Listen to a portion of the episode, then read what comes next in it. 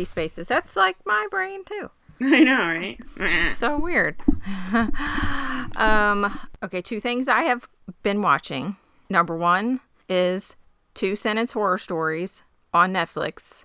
If you're not familiar with the two sentence horror story concept, it's exactly what it sounds like. It is a horror story in two sentences. However, these episodes are all different stories and they're like a 20 minute episode based on a two sentence horror story because I recommended it in like a group I'm in and then this girl came back a few minutes later and she was like, "Oh, I literally thought you meant it was just going to be like 30 second long episodes of people saying two sentences and Yeah, that's, that's what I thought it was too and I was like, "Yeah, that sounds super boring, but okay." It's pretty good. And then and then if you were maybe thinking that I was some kind of a cool person, let me just squash that immediately by telling you that Tweed and I really enjoy this show called Cruising the Cut on Amazon Prime. And it is about this middle aged British man who quit his job and bought a longboat. And now he spends his time cruising these historical canals throughout England and it's all this it's it's so british it's very british and it's just the dweebiest thing ever but we love it. Now i want a longboat. Nice. I'm trying to think i'm like racking my brain for if i watched anything and i think i what did we watch? I watched last saturday i watched one and a half episodes of the new unsolved mysteries. I watched the the 13 minutes episode because yes. I listened to that on the TCO podcast. I listened I got back into TCO. I haven't been listening to them for a while. Just I was listening to other stuff and I just I was like, "Oh, that one sounds interesting." So I listened to it and I was like, "Oh, I have to watch this now." So I watched that one. And then there was the French one that was on after after that and I fell asleep. Yeah. I fell asleep and I have no idea what it was even about. so I took like a really long nap. that is a really really good one. You you got to uh, they did. They watched it with the dubbed, but yeah. I watched it with the subtitles because I just I, dubbing. Oh, yeah. I can't. It has to be the right kind of thing for me to like dubbing. And uh, oh, it's a really interesting case. It's crazy. I said before, I used to documentaries were my jam, and now I don't know. Maybe I'm just getting old. That I start watching them, and just the sound of people talking like that puts me out. like I am out cold. That's why the ID channel is my friend now at night. I turn that on and I go to sleep. Oh, yeah. So, anyway, hi, everybody. Welcome to That So Original podcast. And we are the podcast that talks to you about original streaming, programming, movies, series. And we are, of course, again, talking about Ratched. Today, we're talking about episode seven The Bucket List. It's here. The bucket list is here. Yeah, and it doesn't have Jack Nicholson or Morgan Freeman in it. So sorry to burst your bubble. It's still fantastic though. So uh, oh. actually, probably way better than that movie because that movie was sad. you can tell this is approaching the season finale of American Horror Story Ratched because this is where people start dying and in true Ryan Murphy style that's that's how he does it's somebody here somebody there and then it just starts snowballing towards the end so hang on this one is jam packed. Like I don't even know mm-hmm. what they're gonna do in the next episode. Like they and they they like wrapped a lot of stuff up, which I don't know. I find that annoying. I mean, I know we watched we both watched The Boys, and this last season they wrapped everything up in this last episode. Mm-hmm. Like I don't know how they're gonna do next season, and I know for sure they're gonna next do like the next two seasons, and I'm very confused and I'm very concerned. So, anywho, I hope it's not one of those shows that's like amazing the first few seasons yeah. and then it's like, ugh, what happened? Uh, yeah. I guess you haven't looked at what the next episode of Ratched, what happens. I didn't. I didn't. I didn't look oh, into it at oh, all. Okay, I accidentally did, and okay, I'm not gonna. Yeah, I, I don't don't ruin it for me. I'm not. I'm not. I didn't I'm even not, look at what I'm the not. name of it was. I haven't. I didn't even do that. So. Okay, I don't I remember fail. what the name of it is, so so I'll, I really fail. I'll I looked at it, it before the end. All right. It is 1943, and we are in a courthouse, and Hanover is here. This is divorce court, and his wife is giving him what's for. She says he has been neglectful as a husband and father, and he is, of course, making the worst decision ever and acting as his own counsel, I'm assuming, because he is sitting by himself at his little table. He couldn't afford one. He couldn't afford a well, counsel. I guess they didn't have public defense people back in 1943. Do they even have that in divorce court? I don't even know. I don't know, Here but I I, talking about but I mean, he go he gets into it of why he can't afford it, and we realize he's not a terrible person after all. But you know, whatevs. Because he says for the last year and a half, he's been helping citizens of Japanese descent who were sent to internment camps. He says these citizens are separated from their families and they show profound psychological distress. And I mean, and that sounds like good work, Dr. Hanover. Actually, at this point, he is Manuel Benaga. The judge is not buying this defense. He says, It seems like you're more concerned about these. And then I put insert kind of racist word that I'm not going to say here. Concerned more about these people being separated from their children than you are about being separated from yours. So he grants the divorce and full custody to his now ex wife. So he and his daughter, whose name is Marisol, have a tearful goodbye in the hallway. And he promises that he will provide for her. Okay, here's the thing. One quick thing. Okay. The girl is like what? Want to say thirteen, maybe? Uh, no, I'm going to go nine. Oh no, she's much older than that. She's I don't much think older so. than that. I think so. I don't think so. because it's 1943, and what are what are we now? 1947, 48. She's gonna come back. There's no way around it. so? They they made the, why would they introduce this and not bring it back? And then Mm. that'd make her like 18, 17, 18. I'm just saying. She was. I'm just saying. It's gonna I'm come saying back. she's nine. It's gonna come back. One month later, and we are at Lenore's house, and this house looks like a jungle. Seriously, it is covered in plants. It is the weirdest place. I wonder if it's a real house. I know I have it later because they go. We go back here later. Is that Lenore's house is either in Cuba, Florida, California? Where the fuck are we? Because Yeah, it's, it's- very it's- jungly. It's very jungle. Yes, that's exactly what I said. We're at Lenore's jungle house.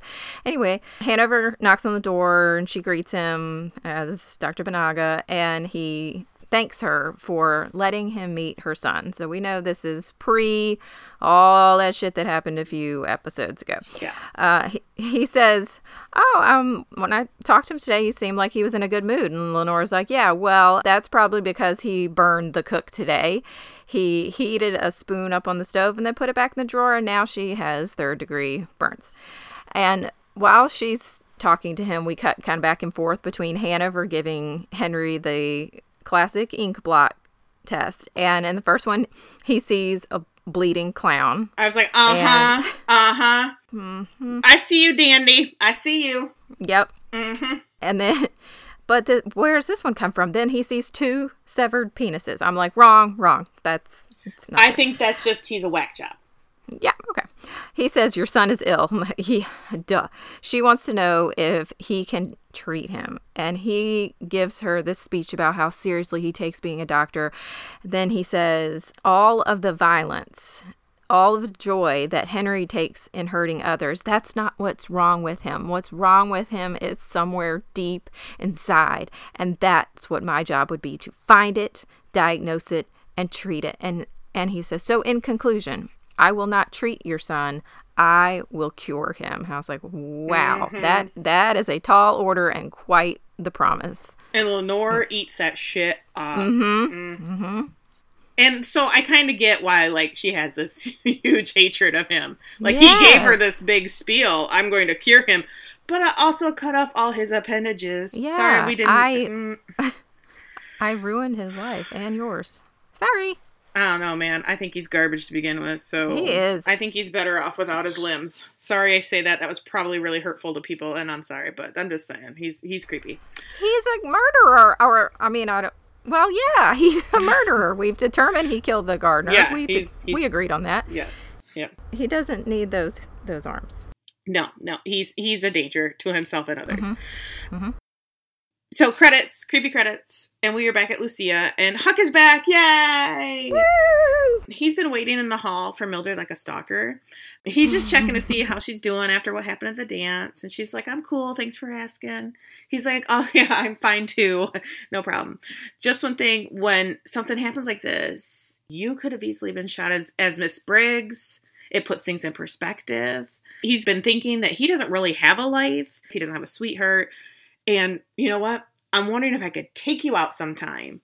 Aw. And Mildred is touched. You can see it in her face. She's like, "Oh, this sweet, sweet child.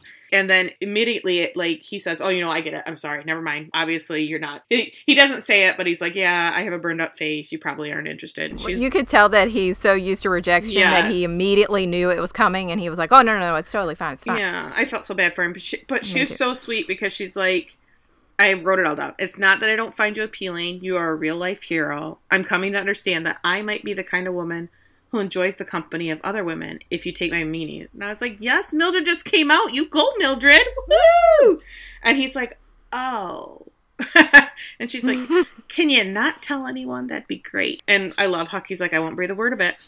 And she's like, some girl is going to love you in the way you deserve. And he's like, I don't want love. I want purpose. And I have in my notes, oh, he's going to die. I can feel it coming. But he runs away awkwardly and he's like, don't worry, Mildred. Your secret is safe with me.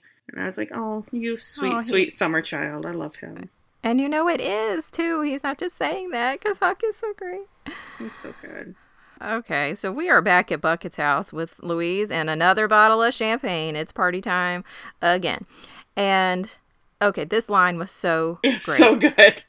Bucket says, I thought you were some blousy alcoholic jazz baby. Turns out you're a prize winning truffle pig. And for some reason, Louise takes that as a compliment. She's like, Yeah. I know I have, um, thank you, I guess.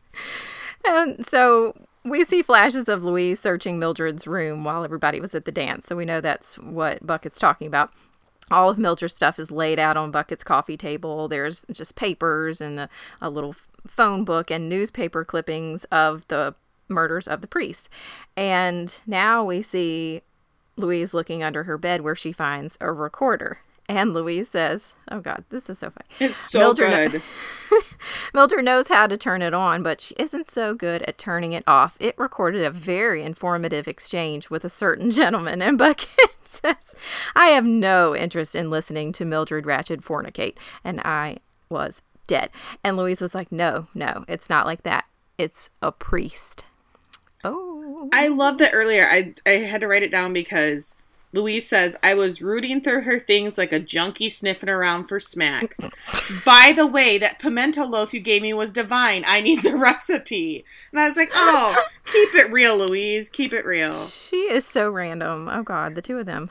Well, and I was like, "Okay, Mildred, you are the smartest person in the room always. Why would you keep all this shit? Why Thank do you, you. why do you have all the the newspaper hell? clippings?" I was like, "Are you making some kind of weird scrapbook for Eddie? What is happening?" Mhm.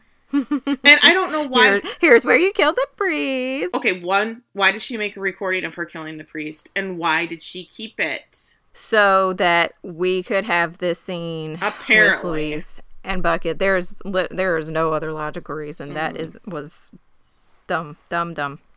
So uh, Mildred arrives home to the hotel wearing this gorgeous yellow coat with a hood. Oh, Lord, it's, Yes. she's Oh gorgeous. gosh. And she finds a Betsy bucket sitting on her bed.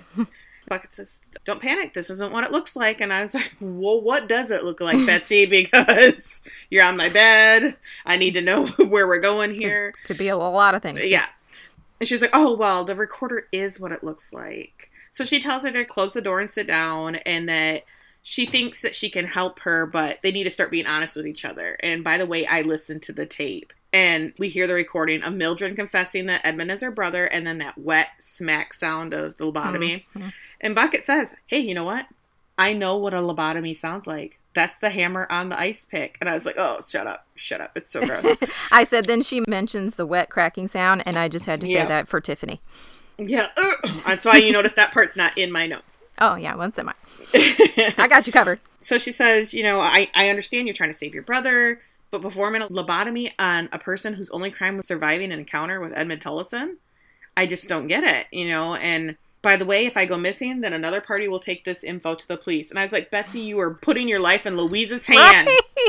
Are you Louise nuts? Isn't gonna do shit. Um, so Mildred starts to cry, which I have that this is such an act. I don't I don't believe her. But then I don't know. I mean, Mildred is a hard one to figure out sometimes. Oh yeah. She tells her she's tired of all the running and lying, the things she's done.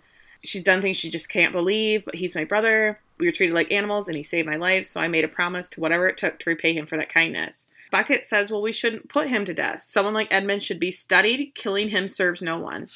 You know, just listening to that recording brought to mind all the suspicions I had about you when you arrived. By the way, I phoned the Office of Army Records. I was wrong. You were in the service. You were a nurse because she didn't believe that she was. But the records didn't mention the manner in which you were discharged. You want to talk about that? I was like, oh, Betsy, I love you. Mildred explains that no, she was never a nurse. She had no training, so she lied because she wanted to be a nurse. She was an orphan, she was poor without an education, and she just did it. So she lied and got into the army as a nurse. And she said, All I was guilty of was showing these men mercy when no one else would. So we get a flashback to Mildred in the army after she had asphyxiated all these dudes. And a commander pulls her aside and he says, Quite a number of soldiers under your care have died of asphyxiation without any wounds to the throats or lungs. And we are all kind of thinking, That's weird, Mildred. and she says, I stand by my treatment plan. I have a sterling reputation. He's like, Yeah, your superiors want you court martialed I'd taken one look in your eyes and I can tell you're guilty, but they won't be able to prove it. So no court martial, just get the fuck out of here and makes her leave. And she runs off into the night. Just want to be. You know, she threw herself down somewhere wailing. so we get a flash to Mildred is standing in front of a mirror and she's putting on what looks like a nurse's cap. But when the camera pulls away, we see that She's instead working as a waitress in a diner. It's one of those little old timey waitresses cap thingies. Then all of a sudden, this guy comes running into the where she's a waitress at and says, "The war is over," and Mildred is just standing there like, "Okay, now what? I have to come up with something. The war is over. What is my next plan?" So we see her and she's typing up her resume, and this is the one that she gave to Hanover. And he never even bothered to call the state board. He just hired her off of that letter that she made up, all the lies that she made up. So we are seeing that right from when she got fired from the army, she came directly here to Lucia's. I thought maybe there were some years in between. Apparently, yeah, me too. Bucket thanks her for their, her honesty, and she said, I've too heard the screams of very ill people wanting to die. Patients have begged me to kill them, but I never would. That's the difference between us. I'm strong and you're weak. And I was like, oh, Betsy. Ooh, yikes but then you see you just oh, Sarah Paulson, her face, cause oh, mm-hmm. you see her entire face change because she's just got a plan. And she's like, Yes, you're right, Betsy. You're right. And I was like, Oh, you sneaky, sneaky little lady. Betsy tells her you've done terrible things. We've all done stupid things in the service of stupid men. Me with Hanover, you with your brother. I sympathize. And I can't forget how nice to you, you were to me at the night of the dance. It was a foreign feeling, your kindness. I have a plan for us, for the hospital, but I need you to vouch for me. Mm. Mm-hmm. So now we are at a really fancy house. I was like, where are we? I don't know. But Bucket and Mildred are there, and then this very classy looking lady who, according to Wikipedia, is a wealthy benefactor. Yeah, we never get her name. Yeah, never get her name. It's not listed in Wikipedia either or IMDb. Anyway, this woman is telling them story about her sister and about how she began to hear the voice of demons and we see this all being acted out. This woman just walking around just literally screaming her head off. They put her in a cage in a straight jacket. Again, she's screaming bloody murder. They said it would cure her because that's how you cure mental illness in the 40s, yeah, I guess. Yeah. But of course, it did not. And they kept her in there until one day she broke out and jumped out of a window and broke her neck. Hold on, you missed it. When they get there, she says the hospital is very dear to her family.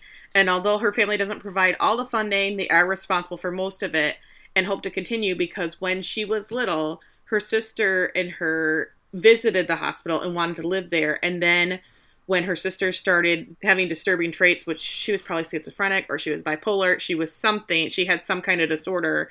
When that started happening, that's uh, when the family decided to donate money to this hospital for other people that went through these kind of things. Oh yeah, I did not catch the beginning of her story at no, all. that's why they're there is because this family provides almost all of the funding for the hospital, but not quite because they get some state funding. Okay. So that's why they are come to see her. So this woman wants to know why they're there. Mildred says it's about Dr. Hanover. Bucket says he has fallen out of favor with the governor, and the hospital is actually going to need its full funding from your foundation because we ain't getting that government money anymore. Bucket pulls out a list of grievances against Hanover, and she's like, Well, he's a drug abuser. And the lady was like, okay, no big deal. And She's like, is that all? She's like, yeah, okay, and and so Mildred just busts out and, and she's like, well, actually, we have reason to believe that his credentials are forged. His name is Manuel Banaga, and actually, he's a criminal. And Bucket's like, that's not on the list. And I was dying. Oh my God, Betsy. So I guess that's what it took to convince this woman. They decide he needs to be removed. But who who is going to replace him? I just what is what's going to happen? And Mildred's like, "Oh, you know what? Well, lucky for us, Nurse Betsy Bucket right here in the flesh would be perfect." I was like, "What a show, ladies! I am loving it. Great job." They get back in the car and Bucket says, "I guess I owe you one." And Mildred says, "Do you mean that? Then make Huck head nurse. And Bucket oh. says, he isn't remotely qualified. And Mildred says, well, n- neither am I, remember? And, you know, true. He's hardworking. He's trustworthy. He will devote his life to the hospital if you give him a chance. And I said, oh, she's giving him a purpose. I, I know. And I'm so glad that we're, that I thought for sure he was going to die. he still might. We'll see we are at Hanover's office, and I have he is smoking a joint question mark or it's a cigarette, not clear. I don't know. At this point, who knows? Yeah, it's. I mean, I assume it's Hanover, so anything mm-hmm. goes. But um, Bucket walks in and he's like, "Get out of here! I want to be alone." And she slaps a paper down on his desk and she's like, "Dr. Hanover, you've been dismissed. I've been named interim head of the hospital. You can remove your belongings, but you must vacate. The police have been made aware of your real identity." And he's like, wait, my identity. I, I've been struggling with some drug stuff, but I don't, I don't know what you're talking about. And she's like, I know why you changed your name and what you did to that young man, but now the police know as well. They're on their way. Hanover suddenly got fire in his ass. I gotta get out of here. And she's like, Doctor, I did love you. I loved your purpose in calling. I believe in you. And Hanover says, Then why did you do this to me? Look at Charlotte. I'm on the precipice of helping so many people. And she's, Well, that's why I'm letting you go. And he's like, I treated you poorly, Betsy. You didn't deserve that. And he is out like a shot out the door. He is running. He's out of here. And we see him stop at room number five. And I was like, Should we know who's in room number five? Oh, it's Charlotte Wells. So he walks in and he takes her by the arm and starts to escort her out and she's she's still not quite there. I mean, she's seen some shit at the dance. Things are bad for Charlotte. Mm-hmm. And she's like, "Where are we going?" And a guard stops him and says, You can't handle patients and you're no longer in charge. All of a sudden, Mildred comes out of freaking nowhere and she's like, Hey, this patient admitted herself to the hospital and she's free to leave when she chooses. And Mildred just gives Hanover this sweet smile and she turns to Charlotte says, Do you believe Hanover's treatment helped you? And she says, I believe he's the only one who can help me. Mildred says, Well, as head nurse, I'm allowing them both to go. So Hanover tells Mildred, I should have never let you into this hospital. And she comes back, I know the price that's on your head, doctor and I'm letting you leave. So I say letting me into the hospital was the best decision you ever made.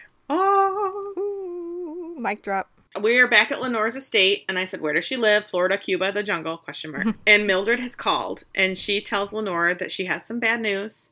Uh, Hanover's out of my reach, and I can no longer help you. And Lenore's like, "No, no, no, no. I told you I wanted his head on a platter, and that's what we agreed to." You're not holding up your end of the bargain. Mildred says, Well, I understand your anger, but if you harm me, I will notify the FBI on your attempts on Hanover's life. Meanwhile, Lenore is just wrapping the phone cord around her, her hand as hard as she can. And I was like, Where do you think Henry gets his crazy from, Mildred? Mm. Probably not the person you want to mess with. Yep. Lenore says, How dare you betray me? Mildred Peppa Pigs that phone so fast. Like, have you seen that? the Peppa Pig with the whistle. Do you know what I'm talking about? No. oh my lord, you have to Google it. What? Okay, you know who you know who Peppa Pig is, right? Oh, of course I know who Peppa Pig. Okay. I know Peppa. Well, there's an episode where Peppa doesn't know how to whistle. And so she calls her friend. I don't know if it's a bunny or it's a sheep or something. And she says, Do you know how to whistle? And she says, No, I don't think so. What's whistling? And she says, Well, you put your lips together and blow. And then her friend just whistles immediately. And Peppa hard slams the button on the phone like, fuck you. You know how to whistle. It's the best. I recommend right, everybody Google it. it. My because... my kids love Peppa. I've probably uh, unwittingly been in the room with that scene, but oh my gosh, I showed it to my kid the other day because that's my like when anybody slams the phone down without a hesitation, they Peppa Pig that phone, and that's what Mildred does in this scene. You're welcome. Go look it up. Okay, that's gonna be our new thing. That's a hashtag now. Okay, it's gonna go off the rails. Oh, lordy, lordy. Quick. Okay. So Hanover and Charlotte pull up to a hotel. They go to the front desk, ask for two rooms. She says that'll be nine dollars. I was like Nine nine dollars, yeah. Nine dollars. But then I was also like, "What? No forms? What kind of hotel is this?"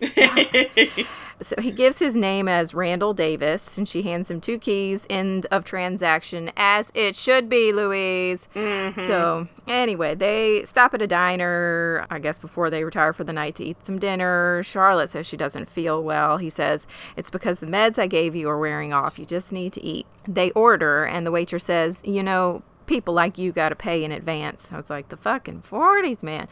Um, So he digs the money out begrudgingly. Um, he gave her a whole dollar. A whole oh, dollar. a whole dollar. Well, I mean, two rooms for a night at a hotel is nine bucks. So I feel like this is kind of an expensive meal, right? Charlotte wants to know what the plan is. He says, "Okay, here's the plan. We we got to get to Canada. You can drive. I will hide in the trunk. no biggie. Uh, no biggie. Yeah, no biggie. yeah. no biggie. This is this all makes sense. You just go with it. He knows someone who could admit her into his facility or a facility that he works at or runs. I wasn't quite clear on that, or maybe I wasn't paying attention again. He I'm works at a hospital in Van. He works at a hospital in Vancouver. Okay, it's been a week. Anyway, and he can treat her in secret, and once she's cured, he can come out of hiding. So she's, I guess she's like, okay, great plan. They get back to Charlotte's room, and he's putting her in the bed and getting her settled in. When there is knocking at the door, it's the police, and oh god, um, Oh, I have so many words. So many Oh, words. it's okay. This is just awful. For some reason, I was like, uh, the when he's doing this, I'm like Hanover. Oh my God, what are you doing? Right, He grabs right. her and hides her in a closet, and her face. Oh my God. Ugh. Okay, Sophie Okonedo in this scene is give this woman Emmys, uh, just as many as she can Yep. can carry. Because uh, oh my God, I'm getting teary just even I thinking am about. too. I'm. I am too. She was so fucking good. Okay. So this police officer, he's just asking, it's like something about he's looking for a guy driving a Cadillac. Somebody's double parked. He's looking for somebody who's double parked. Right. Um, and Hanover's like, yeah, that's not my car. Like, Hanover could ever drive a Cadillac. And when he leaves, Hanover goes to open the closet door. When he opens the door, Sophie Okonedo's face, is, you're just like, oh, we are in for some shit. She's Undine Yeah, now. she's Undine right away because she's because she's calling him shit and garbage. and talking talking about how mm-hmm. well, how talented she is. Yeah. Yeah. she is pissed. He's like, just tell Charlotte she's safe, and she is screaming at him, and you and you see Charlotte try to come through for just a mm-hmm. second, and then boom, now it's Apollo and she's screaming about Hitler, and she starts beating the crap out of Hanover, and she grabs something off of the dresser, and I was thinking maybe it was a letter opener. It's What is- scissors. I Scissors, it's okay. scissors. I couldn't quite tell. A- anyway, she's stabbing him. This is blood everywhere, blah, blah. Okay. Now we see Charlotte asleep in the bathroom. And when they first, I love Ryan Murphy's just so smart. When you first start on this scene, it's kind of close up on her. And so you're like, okay, did she imagine doing that? Was that actually real? And then it pulls out, and you start to see the blood on her dress and then she's holding her hands and there's blood on her hands and then you're like okay yes that actually did happen so she peeks around the bathroom door to see the bed sheets are bloody and on the floor is a dead hanover Yeah, just to be clear, if anybody forgot, this horrible story of why Charlotte is Yeah. the way she is is because those white men threw her into a closet for nine days and a cop came to the door and got her out. So all that PTSD, all this shit Mhm. is come back. And the person that protects her, her protects her psyche when all this shit goes bad is Undine. So, oh, freaking fabulous. Whoever wrote this, oh, that 30 seconds of her being like undine charlotte apollo that real quick oh my gosh. Just the they show her in this closet for like five seconds and i broke down because i was like no and my notes say you motherfucker. Why why why why why would you do this to her? Oh kills me. He had it coming really. Uh, what the he wasn't thinking. He wasn't No. he was thinking about himself. He wasn't Yep. he was not being the doctor that she needed. And i think he probably could have helped her eventually i do but too he was so wrapped up in his own nonsense and his own panic that he put her at risk, and that's what happened. Yep. Gross. So we're back at Lucia, and Mildred is walking through when she's get told that she has a phone call. And when she picks up the phone, she like immediately says, "Where are you? Lock the door and stay where you are. I'm on my way." And I was like, "How does Charlotte even know where she's at?" Because she was out of it when they arrived. How does she even true. know where she is? So we cut to Mildred in a beautiful bright green scarf around her head, knocking on a hotel door, and Charlotte lets her in. And she's telling her, I swear, I can't remember. There was someone at the door. He threw me in the closet, and I swear I can't remember what happened. Did I do this? Did I? Did I? And I've got this is this is breaking my heart because it's so oh she's so damn good in this scene. Mildred tells her to listen. It wasn't her fault. You'd never do anything willingly to hurt Hanover, but the police aren't going to feel the same way. You don't have much time. Let's get you cleaned up. And she brings her clothes and she takes her to a bus station and gives her a ticket for San Diego that's leaving in five minutes. I'm like, how do buses and shows always leave so conveniently? Like, Yeah. they're always within a few minutes. Never in my life. She tells her you need to go to San Diego and then cross the border into Mexico on foot. Go to Ensenada. There's a psychiatric hospital there called St. Louis. You'll be safe there for now. P.S. I gave you 50 bucks, which we all know is a lot because $9 Yes. gets you two hotel rooms. yeah. But if you call me in a few weeks, I might be able to send you a lot more. And Charlotte's like, I don't feel deserving of such kindness. And Mildred says, No worries, I'll take care of Hanover. And I said, Oh, she's going to put his head on a platter. Oh, she's going to put a head, his head on a platter. and then Charlotte gets on the bus and she's crying and she's gone off into the night. So we're back at the hotel and Mildred is just sitting on the bed looking down at Hanover for a minute and then she leaves. And then we see her and it's first thing in the morning and she's sitting outside a hardware store and waiting to go in the minute they open. And she kind of wanders around the hardware store and she grabs something and she walks up and puts it on the counter and we see that it's a hacksaw. What does she say to the the guy that works there? I don't remember. She just says something like "hi" or "hi there" or something like, and we're like, "Oh, if he only knew what you're going to do Mhm. with that." Well, he's just looking at her like, like what's this woman doing? Beautiful woman, and first thing in the morning in the hardware store buying a hacksaw. Okay, we're back at Lenore's house, and she is in a white bodysuit thing. Jumpsuit. It's called a jumpsuit. Whatever. I don't. I'm wearing scrubs right now. Okay. Sharon Stone looks like a million bucks. Oh, Anyway. always. She says, I did not expect to see you. She says, I did not expect to see you because Mildred is sitting in one of her 5,000 living rooms, I'm assuming, with a hat box. And I can't not make a seven joke. I'm not, I'm okay, I'm not going to do it. Mm. Okay. So What's she- in the box? What's in the box? She puts it on the table. I had to do it. And slides it over to Lenore. She has got this shit eating grin on her face, like, open it. And me inside. yeah, it's gonna be fun. So Lenore opens it and she is just overcome with emotion and she's like, Okay, now to payment. And she hands Mildred a check, That's already been made out. She's Yeah, just been she was sitting on ready. that. She's Yeah, been sitting on that check. pulls it out and be like, Here you go. Pleasure doing business with you. And Mildred is gone. And Lenore is walking with this box as proud as she can be into Henry's room and she puts the box on his bed and opens it, you know, just slightly so he can look in and he's like, This doesn't fix anything. She says, I, I know, but now we can rest knowing that he's paid for what he did. And Henry says, Well, what about what you did? You're the one who hired him. Uh, you're the one that gave him 500,000 times the dose of LSD, Henry. Anyway, and you kept me cooped up in here, hidden because you're ashamed. You love your monkey more than you love me. she says, "Oh no, I, no, baby, I love you," and she's laying in his lap and putting it on thick. And he says, "Now you're going to pay for all the things you've done to me." And then one of their servants, the one who was playing chess wrong with mm-hmm. Henry, stabs her in the back with like a garden hoe, and Pitchfork. It's like, it's a pitchfork. Oh, oh, God damn it! It's not a hoe. What's a hoe then? Oh, a hoe's the A thing that looks a- like a little shovel. Yeah, yeah. It's not a. Whatever. you live in the South. I feel like you should know that, but I don't know. I live in the country, so You think I live on a goddamn farm? I don't know. I do. I mean, I... Oh boy. Yeah. Okay. Oh, we're just gonna have a greatest hits of uh, things Kelly didn't know what they were from Ratched.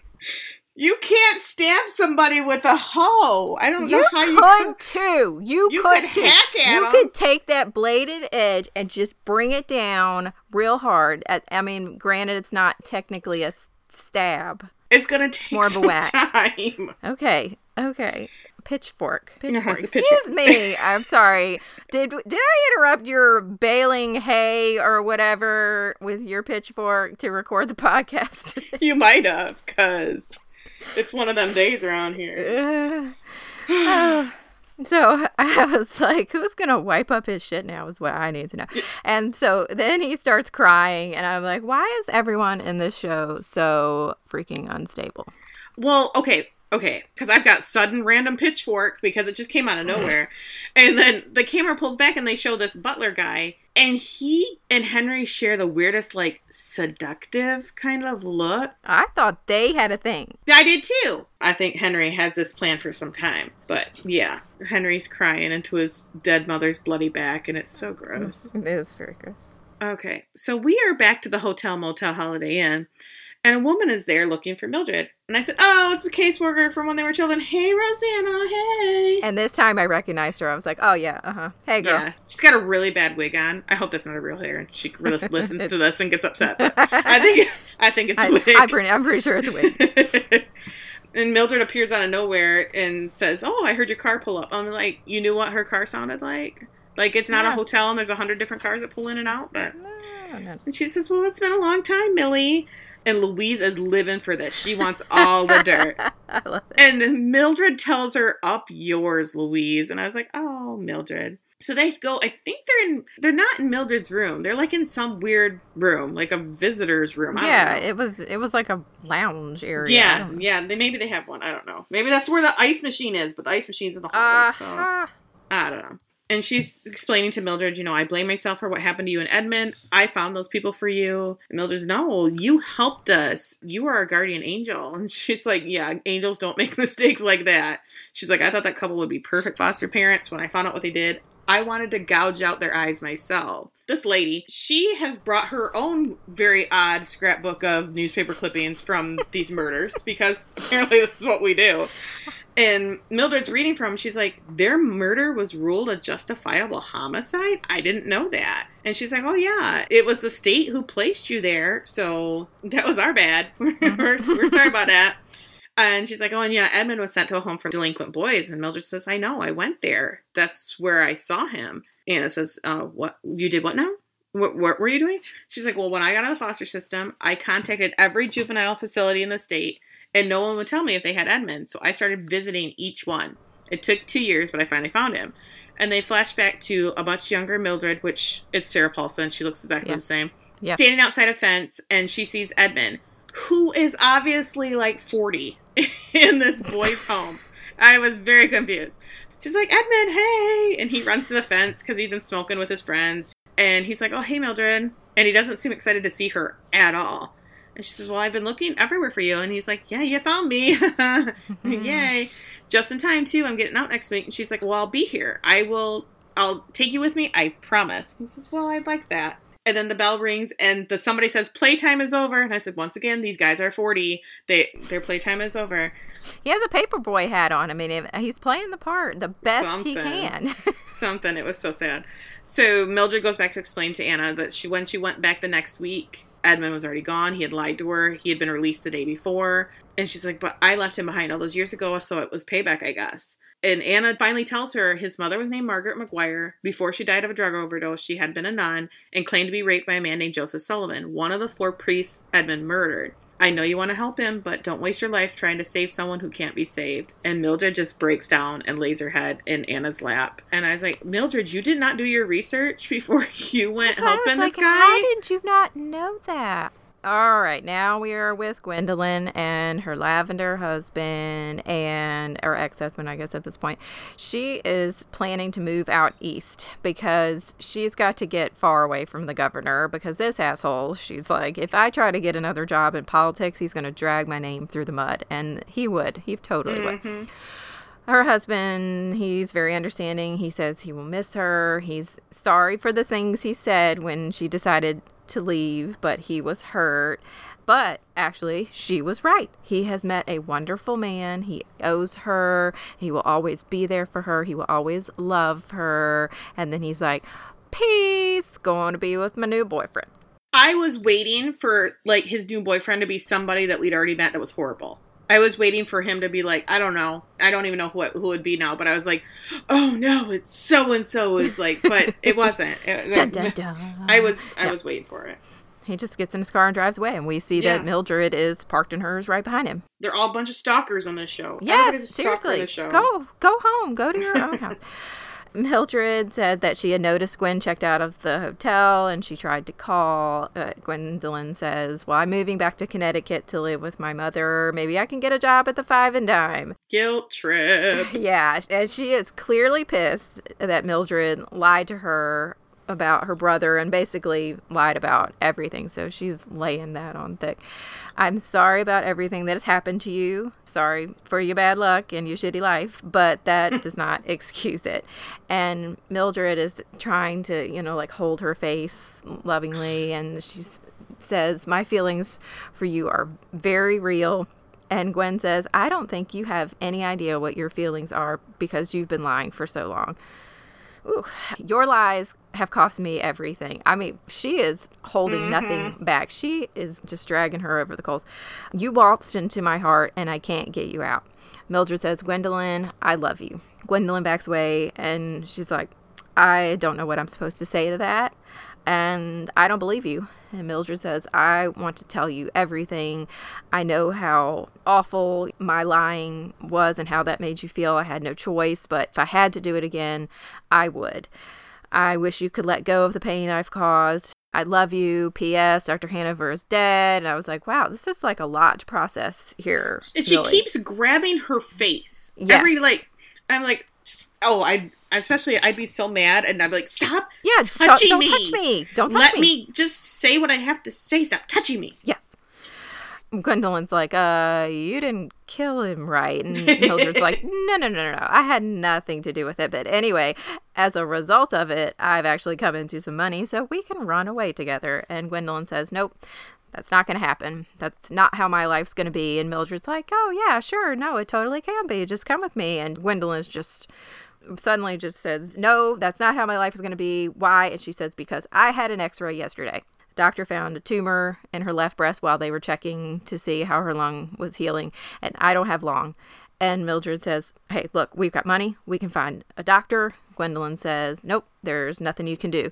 But Mildred is like, We will go to the ends of the earth. I will not lose you. I love you. And then she finally lets her grab her face and they kiss. They kiss in the most awkward way. It's it's just a very I don't know. It was a very awkward kiss. Oh, I love this so much. Um, this make this next bit is fantastic. So Mhm. we cut back to Lenore's jungle home, and we see Henry is being fed by a servant while reading the paper, and he's demanding that the lady turn to the next page. And Henry says, "Oh, there it is." And the headline reads, "Domestic servant arrested in murder." And Henry says, "Fucking Diego." The nerve. Told the police I had him kill my mother. Of course they didn't believe him. I loved my mother. I was like, oh, you diabolical little shit. Yeah, Everyone on this show. So yeah, they're all just nutty as a fruitcake in the show. But then the lawyer arrives and he's there to read Lenore's will. She says, I will give, well, the lawyer says that Lenore says, I am giving all half of my property and assets to the West Indies. So they must be in the West Indies. It- Okay. To the West Indies Art Foundation for the construction for a museum in Barbados to house the paintings and sculptures I've collected over the years. And already Henry is pissed. Like, fucking half the fortune is going to an art museum. Okay, at least I get half. Hey, can I ask a dumb question? Yeah. Where's the West Indies? Well, Barbados, so that's Where where are these places? Because Mildred just shows up like all the time. like all the time. Okay, I just had to make that up. Okay, keep going because I don't know because geography is the more I don't know geography. geography is hard. It is. I- I, I don't even really- know where you live, Tiffany. I just it's I'm over north there. of you. North of you. okay, so half of the this the stuff is going to this museum, and then the other half will go to my monkey Petunia and her continued care.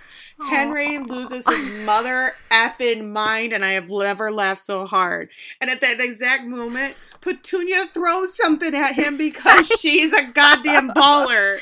I said the monkey is thrilled. That monkey's like, yeah. then the will continues because that's not all. That's not all. Mm-mm. That Henry will be transferred to the care of a psychiatric institution. And P.S. I revoke all previous wills I have made. Fucking Lenore. Oh. Oh. She had the last word for Oh, sure. she knew he was gonna do something to her. Boom. Yep. Love it. Love it. Love it. Petunia is the queen of the castle now. Oh, and she was wearing a cute little dress. I love you, Petunia. Call me. Uh, so now we're back at Lucia. Bucket is addressing the nursing staff, and uh, Bucket in this scene, oh, she is loving this attention. She's like, I have been named interim head of the hospital until a proper replacement can be found, which could take a while. Yeah. she's, she's like, get used to me, bitches. Nurse Ratched has agreed to stay on, and I am promoting Huck Finnegan to head nurse. And he is shocked, but he just like stands up a little taller. He is so proud. Bucket says, It is a new day at this hospital, and she is just loving every moment of getting to make this speech.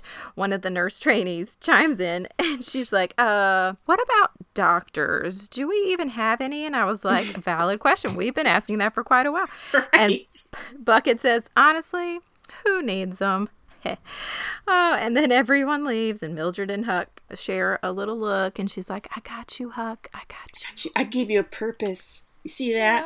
I may Oh, not you have wanted to date you, but I gave you a purpose. Uh, the end. I wish she had like dropped the mic, like boom. I orchestrated all of this, just so you know.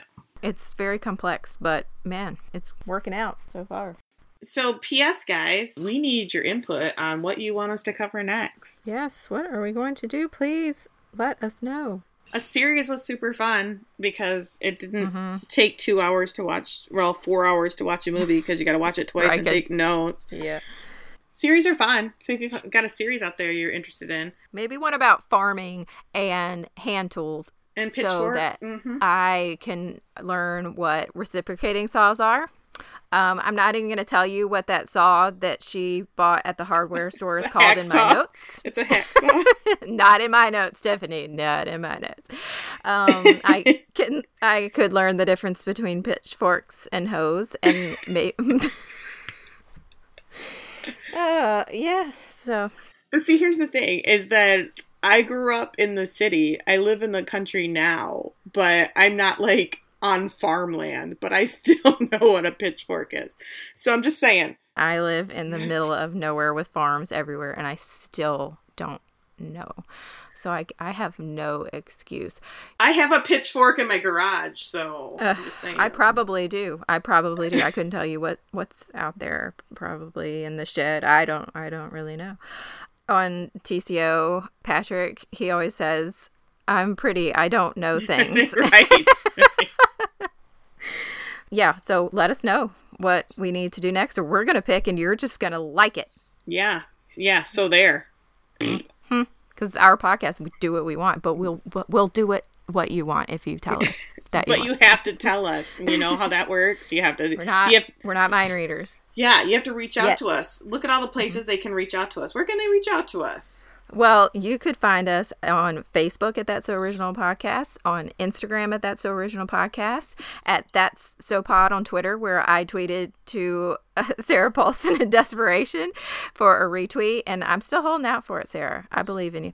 You can find us on all the podcast platforms. You can find us at our website, which is That's So Original Podcast.com, and our favorite thing of all, you can send us an email at that so original podcast at gmail.com.